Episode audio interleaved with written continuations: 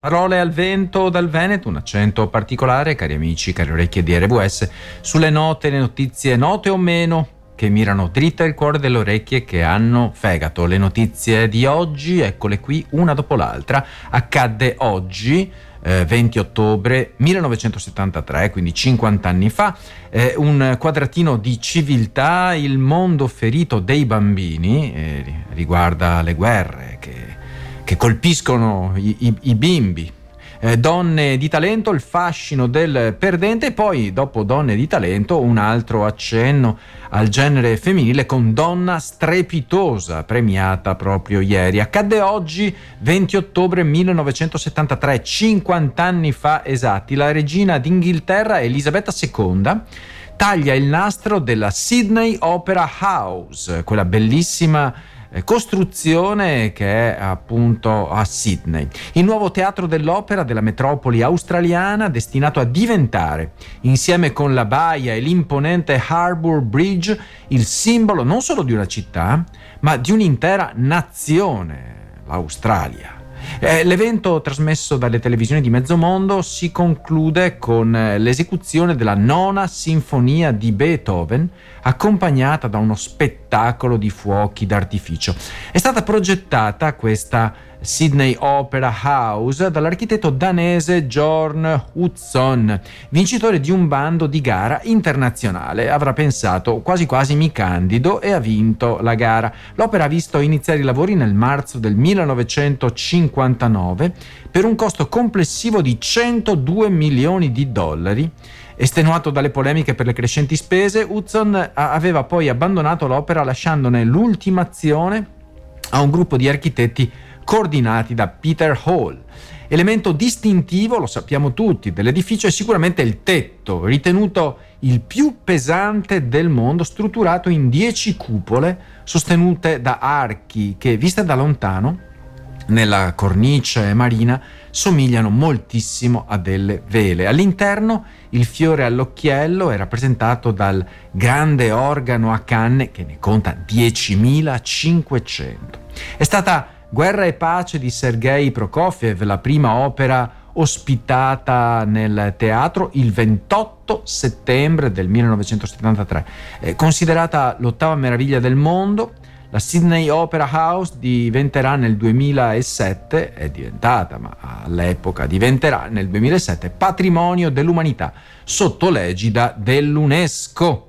Buongiorno intanto cari amici di RWS e buongiorno anche con questo trafiletto, con questo articolo denso ma in poche righe di eh, Mattia Feltri, un quadratino si intitola, io ho aggiunto un quadratino di civiltà, perché in un quadratino piccolo piccolo qualche giornale ha dato notizia della richiesta della Procura di Firenze di archiviare il caso di Marco Cappato che ha condotto all'eutanasia in Svizzera un 44enne affetto da SLA. Eh, dai tempi di, del DJ Fabo, più famoso nel febbraio 2017, Cappato ha aiutato a morire un numero di persone che non sono più capace di quantificare, scrive Mattia Feltri oggi sulla stampa. Di sicuro anche un 82enne all'ultimo stadio del Parkinson e una 69enne terminale per cancro. Ogni volta che torna, si presenta nella procura competente, si autodenuncia e ne esce più pulito di prima. Ogni volta che torna, dunque, eh, si denuncia. Qualcu- qualcosa ha ottenuto comunque, una sentenza della Corte Costituzionale che non riconosce il reato di istigazione o aiuto al suicidio se il malato è irreversibile. Soffre pene fisiche o psicologiche intollerabili ed è in grado di prendere una simile decisione. Però il Parlamento una legge continua a non vararla. Le r- regioni eh, eh, si sono un po' organizzate, hanno messo in piedi procedure e strutture così avviluppate che tocca aspettare anni. E, e Cappato invece va avanti a condurre in Svizzera chi glielo chiede. Poi si autodenuncia, eccetera, l'abbiamo già detto. Si chiama questa disobbedienza civile violare apertamente una legge non per aggirarla, ma per dimostrarne l'irragionevolezza. Irragionevolezza dimostrata, ma in un mondo irragionevole il Parlamento insiste a fischiettare e la magistratura è costretta a mettere pezze e avrebbe di meglio da fare. E così Un'azione politica, quella di Cappato, progettata per mostrare al mondo l'assurdità della situazione.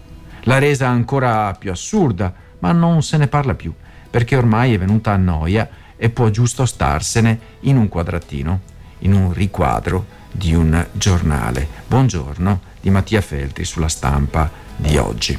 Spingiamo sulla tavoletta e andiamo al mondo ferito dei bambini, un articolo toccante di oggi di Ana Oliverio eh, Ferraris. Le guerre, scrive, sono un enorme disastro per tutti e, e lo sappiamo sia dal punto di vista fisico che psicologico. Sappiamo che anche i soldati subiscono traumi psichici sul terreno di guerra, ci sono un sacco di film eh, che ne, ne parlano, no? E le scene di violenza, gli orrori, le esplosioni, i morti, i feriti, riemergono poi sotto forma di flashback improvvisi e persecutori.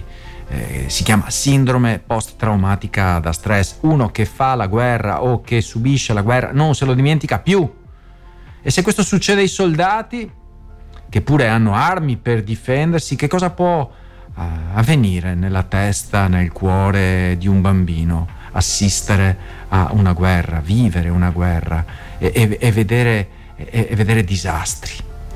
Eh, può solamente piangere, ma eh, rimarrà questa ferita. Che ne restino segnati è inevitabile, continua Anna Oliviero Ferraris, segnati per tutta la vita. E, e questi, questi ricordi possono riemergere sotto forma di incubi in qualsiasi momento. E a parte i danni che può subire il loro sistema immunitario, danni a cui in genere non si presta la necessaria attenzione, no? Ma eh, chi subisce uno stress del genere è più incline ad ammalarsi. Ciò che più colpisce un bambino è rendersi conto che gli adulti non solo non sono in grado di proteggere lui, i suoi fratelli, gli amici, i compagni di scuola, ma che hanno completamente perso il controllo delle proprie vite, perso completamente il senno. Esplodono le case, gli ospedali, le scuole, ma esplode anche tutto quel sistema di regole che gli adulti insegnano ai bambini, quindi qualsiasi azione educativa, pedagogica perde il suo senso nel momento in cui si è esposti a un trauma così funesto come la guerra. Di fronte alla dissoluzione fisica e psicologica prodotta dalla guerra, continua Anna Oliviero, Oliveiro, Olive, Oliverio, scusate, eh, Ferraris, eh, mi, mi, mi, sto commuovendo, è, è, impossibile non parlare di queste cose, parlare di queste cose senza essere alterati. Eh, di chi potrà fidarsi un bimbo di fronte a una, una cosa del genere? Quando lo stato di precarietà e di violenza diventa una costante nella vita quotidiana, una possibile evoluzione negativa con la crescita è quella di perpetrare le stesse violenze di cui si è stati vittima, a cui si è assistito. Una condizione davvero miserabile e irrimediabile. Donne di talento, perché l'evento Woman in Cinema Awards ha, ha offerto un'importante piattaforma, cari amici di RWS, per celebrare il talento delle donne in svariati ambiti, dalle arti al giornalismo, all'attivismo sociale. Nina Zilli, per esempio, ha condiviso la sua esperienza di perseveranza nel mondo musicale e ha sottolineato come molte donne stiano rompendo le barriere di settori precedentemente dominati dai maschi. Woman in Cinema Awards. Francesca Mannocchi ha ricevuto un premio anche lei, questa nota giornalista e documentarista, ha parlato invece dell'importanza di dare voce a coloro che vivono in situazioni difficili e spesso non sono ascoltati.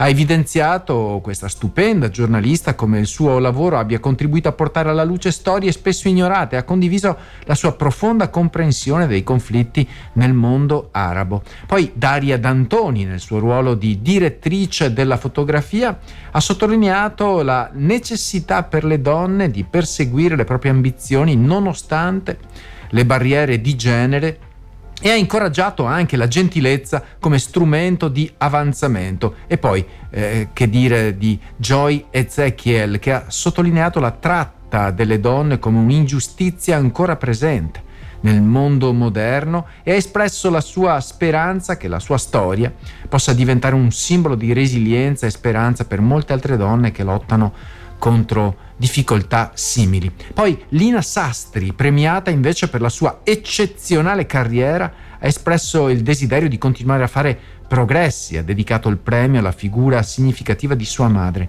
Vivia Ferragamo ha sottolineato l'importanza della sostenibilità e dell'innovazione nel settore della moda e ha illustrato i suoi sforzi per promuovere il lavoro femminile e all'accesso all'istruzione in progetti in Africa. Quindi questo evento non è stato un evento esclusivamente mondano, Women in Cinema Awards, ma ha dimostrato la potenza ancora una volta della storia e delle storie delle donne e l'importanza di riconoscere il loro contributo significativo in molteplici settori, in tutti i settori, senza preclusione assoluta. Il fascino del perdente. Ah, com'è umano lei! Gianluca Nicoletti affronta questa tematica, il, il bello del, del, del perdente. E, e l'autore esplora il concetto del perdente attraverso la lente dei personaggi come Fantozzi e Calboni. Vi ricordate Calboni, quello col baffo, eh? quello che gli dà sempre i pizzicotti sulle guance, offrendo una prospettiva intrigante sulla natura umana e sulle dinamiche sociali. Eh, l'autore Gianluca Nicoletti riconosce il piacere nascosto nel confronto con eh, coloro che sembrano affrontare una sfortuna maggiore della propria e, qua, quando hanno eh, il fantozzi di turno che c'ha sempre la nuvoletta sopra alla macchina e piove sempre sopra la sua macchina, no? E, e quindi questo fa godere coloro che vedono che qualcuno sta peggio di loro e sottolinea come questa percezione possa offrire un senso di conforto e di autostima. Se, se, se c'è qualcuno che sta peggio di me, che è più perdente di me, che fa della sua vita il, la, la, perdita, ecco, il, arrivare secondo o ultimo con la maglia nera, eh, beh, questo mi, mi aiuta a, a, trovare un posto, eh, un posto un pochettino più avanti. L'analisi di eh, Nicoletti spazia anche su altri media come la filmografia di Nanni Moretti, ad esempio, che con il suo alter ego sfortunato rappresenta una esplorazione ulteriore del sistema del perdente con una narrazione ricca di riferimenti culturali e letterari, eh, Nicoletti eh, sottolinea come il concetto di perdente possa essere un elemento cruciale nella rappresentazione delle aspirazioni umane e soprattutto nella lotta per la dignità personale. E quindi questa riflessione si spinge oltre il semplice racconto dei personaggi, no? Perché effettivamente il Fantozzi di turno va a esacerbare, va a sottolineare questi, queste caratteristiche che però troviamo in diverse persone che ci circondano, magari in embrione e anche in noi. E quindi si evidenzia come la figura del perdente possa assumere molteplici sfaccettature e significati culturali più ampi. Ah, com'è umano lei!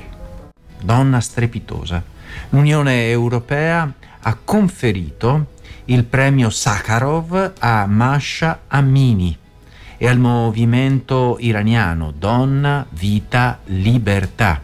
Eh, questo l'ha fatto l'Unione Europea per riconoscere eh, la lotta coraggiosa per i diritti umani e la libertà di pensiero in Iran, compiuti da Masha Amini, una donna strepitosa. Masha Amini è una giovane donna il cui tragico decesso è stato associato a un'ingiustizia è un'ingiusta punizione per aver indossato il velo in modo sbagliato. Ma vi rendete conto? È diventata dunque Masha eh, un, un simbolo della lotta per la dignità femminile in un contesto oppressivo. Eh, una donna strepitosa. Il premio attribuito dal Parlamento europeo è stato assegnato come segno di solidarietà e, e sostegno al popolo iraniano che sta cercando di portare cambiamenti significativi nonostante le crescenti pressioni e repressioni e le sfide che si trova ad affrontare.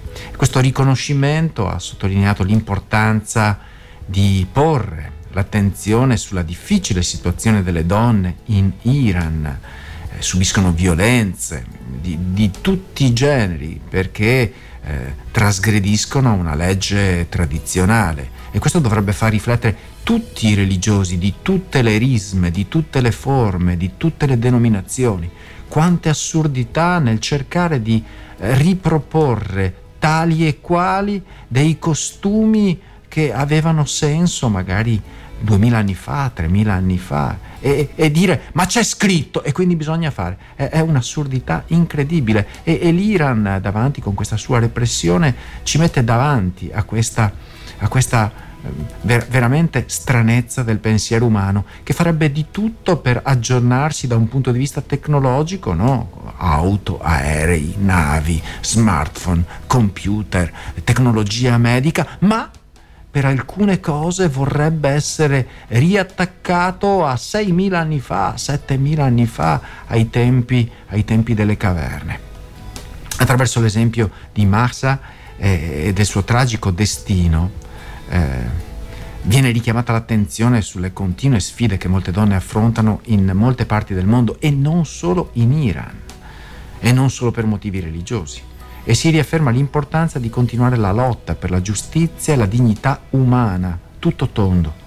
Il pezzo che ho sotto gli occhi si conclude con un appello a non dimenticare le battaglie ancora da combattere e a riconoscere l'oppressione come un fatto inequivocabile che richiede un impegno costante.